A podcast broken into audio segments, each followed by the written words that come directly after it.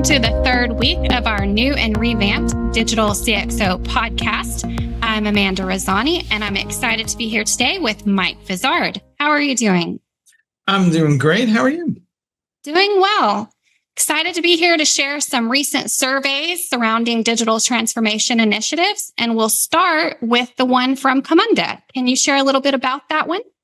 Yeah, it's interesting. They did a survey of, you know, the usual several hundred folks, but it suggested that we're kind of at some sort of waymark when it comes to digital transformation. A lot of folks are clearly down the path. A lot of them are implementing process orchestration and automation. But as uh, the CEO of Camunda put it, you know, Jakob Freund, he said, we're kind of at the end of the beginning and we're you know to quote a Churchill reference, I think, but basically. Um, we're making progress, but a lot of organizations are getting tripped up because of the complexity of the IT environments. The legacy systems are challenging to integrate, and that comes out loud and clear in the survey as well. I feel like um, a lot of organizations are also, uh, shall we say, coming to terms with just how big a journey this really is because um, we have lots of islands of automation and transformation, but nobody seems to be uh, what they would describe doing things end to end. I'm not even sure it's feasible to do things end to end, but certainly we can do better than what we're currently doing. You've been tracking this space for a long time. How, where do you feel we are in this journey? I mean, or, I know there's a lot of fatigue out there. So, what's your sense of, um, you know, are folks as enthusiastic as they once were?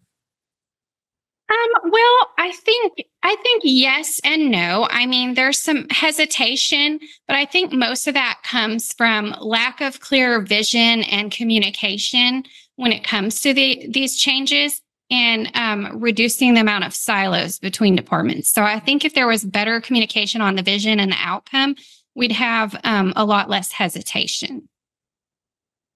I also think how much of this is cultural versus technical issues. I wonder if a lot of it comes down to people have their fiefdoms within organizations. We've been studying, of course, organizational behavior for as long as anybody can remember. But um, do we underestimate how willing people are to drive change when they're not quite clear what that outcome means for them? I mean, you know, there's a certain amount of uh, self interest at work here, shall we say. Yeah, definitely. And I think part of it just involves better education too when it comes when it comes to this. So making sure we have the right skill set in place, the right understanding of outcomes, and then just educating better. Do you think that we're ahead of pace, on pace, or are we falling behind in these efforts? And I ask the question because a lot of these organizations have competitors, and a lot of times a new competitor comes along and has some sort of digital process that winds up, uh, you know, unseating them from their dominant position. And a lot of times they may fade into history. Other times they might be forced to buy the new rival. We've seen both things occur over time. What is your sense of uh, where are we in terms of our pace? Well, I think someone is always behind and someone's always ahead.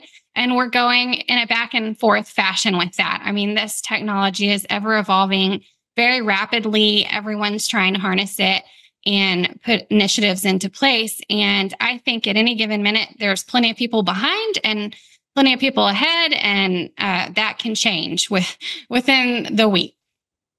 All right. I do feel like we are making progress in certain areas, and I've seen some stuff on the Digital CXO site talking about uh, automation in retail warehouses and whatnot. But even there, we're seeing some challenges with folks who are maybe not on the same page. I mean, kind of walk us through a little bit of what, what you guys saw in this survey. Yeah, so that was a survey from ProGlove, and they surveyed, I believe, um, over a thousand business leaders in those industries. And what they found was that um, there's a lot of uh, hesitation when it comes to investment, with many of them being willing, willing to invest, but knowing that it's going to take about five to 10 years to see that return on investment.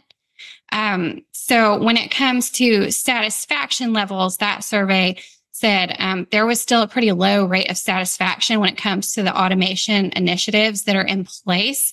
And um, a large part of that had to do with um, the data and better managing and harnessing that data that um, is being used. And so um, I think that they need to really focus a lot on how to manage the data, which seems to come down to when it comes down to it is a big issue. I feel like almost all these issues we encounter seem to all come back to the same core problem. It's called the data. Mm-hmm. Um, whether it's AI or whether it's digital transformation or um, and even the simple stuff. I wonder, is it your sense that the way we manage data is as big a mess as it seems because uh, all these initiatives are held up by that one inability to streamline the management of data? Oh, it definitely is because anytime I'm interviewing or speaking to anyone or learning uh, from any business leader, it always seems to come up as a big issue and concern is the data. So it's definitely a key issue. And I don't know that there's any one solution because once you have bad data, if, if it's in your system, it's really hard to pinpoint and and uh, and you know how do you move forward with clean data and trust it? It's it's a very difficult issue.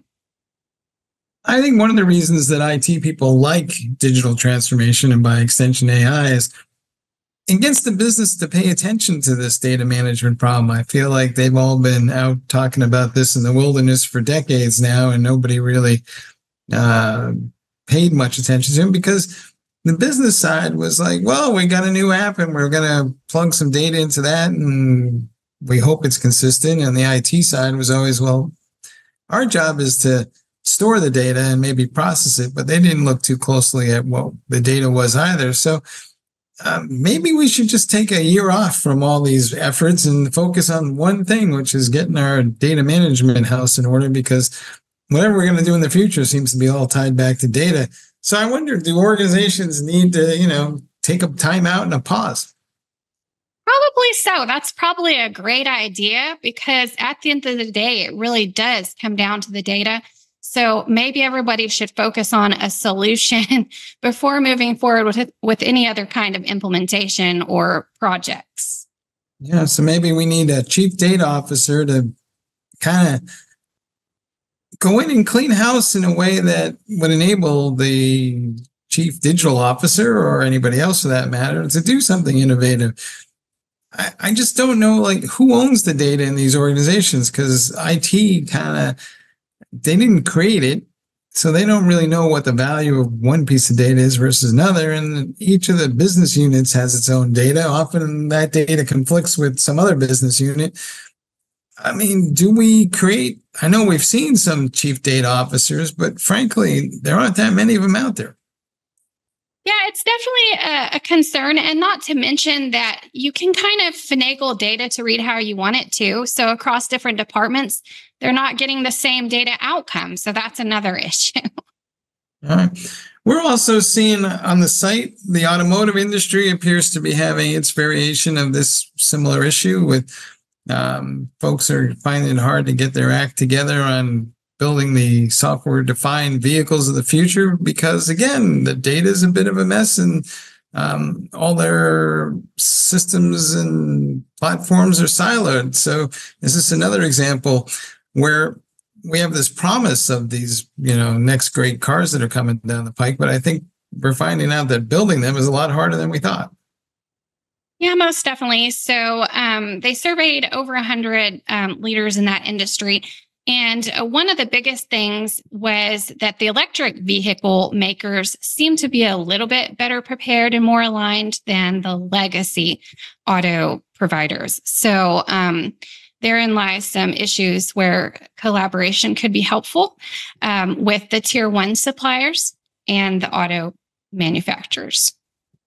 And I think what people underestimate is it takes about five years to build a car between the designing it and what eventually rolls off an assembly line.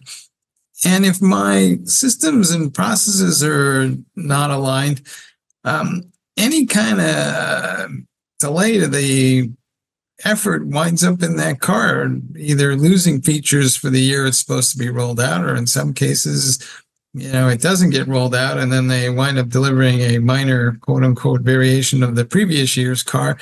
The entire revenue structure for these companies is wrapped around this whole process. And I wonder if they're, you know, perhaps betting too much on something that they have not got their arms around yet. So we could see, uh, you know, some significant missteps among the leading automotive providers going forward. What do you think? Absolutely. I feel the return on investment really needs to be looked at because it, it seems to be a competition right now. Um, you know, how much better they can make these vehicles, but are they listening to really the customer's needs and what what the customers actually need and desire and will utilize or are they just trying to be innovative for the sake of being the most innovative and stand out from everyone else. So I think before racing ahead, they should really understand what the customer really needs. Yeah, it's getting a little weird because they're turning them into, uh, you know, essentially large phones on wheels.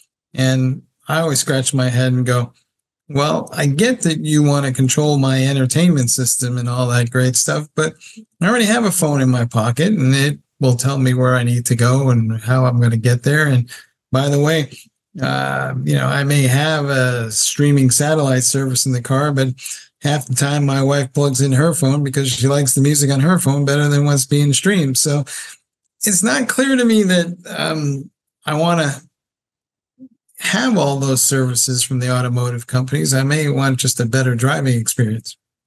Yeah, I feel like sometimes we just have way too many options and a more simpler. Uh, I wouldn't mind going back to a little bit more simpler vehicle. I gotta say, although I am reminded of one of my favorite all-time stupid jokes, which is, you know, which is more important, your house or your car? that priorities, right? It depends on the person, I suppose. I would, I, the answer to the joke is it's your car because you can sleep in your car, but you can't drive your house. All right. Well, there was a big dump right there. All right. Um, so I also wanted to talk about another story that's sitting up on Digital CXO that's kind of um, different from uh, some of the other topics that we have covered in the past.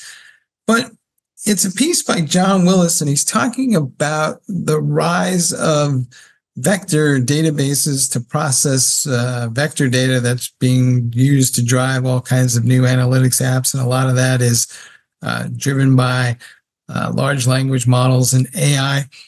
And the concept of a vector has been around for, uh, I don't know, 50 years or so, but it seems like we're now really focusing on these databases as the mechanism we're going to use to uh, leverage these large language models. And I wonder if the vector database is going to be wind up being more important than the large language models and, and all the hype around the AI itself. Well, I think so, because again, it all comes back to data, like we were just discussing. But most of the data out there is unstructured data. So, figuring out the best way to harness the data and what's great about vector databases is they do not have to be trained once they're um, entered. So it reduces a lot of time and um, effort and speeds up processes. So I think we will see vector databases being a solution um, in a lot of cases. And, um, you know, whether or not more important than large language models, um, I'm not sure because it probably depends on the project and the need, but it does have a lot less training involved with it than large language models. Yeah, I feel like it's the uh, gold rush equivalent of what we saw with the people who were selling dungarees and pickaxes made all the money and very few of the miners actually struck gold. So the people who got rich were the people selling dungarees. I think that vector databases might be the dungarees of the AI gold rush. Maybe so. I mean, definitely more companies and business leaders are looking to vector databases as solutions. I'm just not entirely sure that everybody knows what a vector database is because it's kind of been sitting on the periphery of um, almost an esoteric technology. And now we're seeing everybody stumble over themselves. And some people are saying you need to have a dedicated vector database, and other people are saying it's just an extension of your existing database and it's another data type that you can just add to that. I think each individual organization will need to figure out which of those models makes the most sense for them. But I wonder if um, the database administrator may be cool again because these are the, typically the people that understand how to manage these things. Think it does come down to to skill set and as you said, many of them need the education or the skill up training to really understand um, and having someone dedicated towards it would be good. So what is your sense of what ultimately is going to be the relationship between digital transformation and AI? Are these two things joined at the hip now? Uh, is one an enabler of the other? How do how should we be thinking about these two things together? Well, I think they definitely AI definitely plays a role in digital transformation. I mean, it it is digital transformation. So uh, most people in their initiatives are looking to AI. But there's a lot of digital transformation and innovation that does not require AI, that it has nothing to do with AI, but it's certainly a key concern right now amongst most business leaders. All right. Well, we have a video interview that's up on the site that may at the end of the day, sum all this up in a way that it could be interesting to folks. But Drew Yancey, he's a CEO for Teleios Strategy. I was having a chat with him, and he said ultimately it just comes down to execution. And part of the problem, whether it's AI or digital transformation or whatever it is, is we overlook how uh, much effort is required to ensure that something is executed properly. I think there's a lot of senior leaders out there who are drawing up plans and writing things down on paper and then they're looking around for somebody to go implement that. And I think that maybe they need to get their own hands a little bit dirtier and drive these initiatives further in their organizations because ultimately people it's not that they're going to resist but if they don't know what the game plan is and it wasn't their idea in the first place they're not going to embrace it as aggressively as uh, they might otherwise. So my question then becomes, you know, how do we get people motivated to kind of drive something that they don't always know what the outcome's going to be? Well, and I think that's where it's a good idea to have. I know in your interview, it was discussed about having innovation meetings or innovation departments. Um, and so I think that would be helpful and just communicating the overall goals and visions um, so everyone's on board and then being very strategic and um, you know the step process you know one step at a time making sure it's achieved before moving forward and making sure that it can be sustained is the other issue. All right. Since uh, i bombed on one joke i'm going to go for a second joke which is uh, a reference to an interview from an old head coach of the tampa bay buccaneers when they were an expansion team. And somebody asked him and said what'd you think of your team's execution today? And he's, his response was i think it's a good idea so hopefully that's not the outcome for digital transformation, but that's where we are at the moment, folks. It's the end of the beginning. Let's hope it all comes out right at the end. Absolutely. Well, I want to thank our audience for staying with us and stay tuned next week to hear more about digital transformation. Thanks, Mike. See you guys. Bye.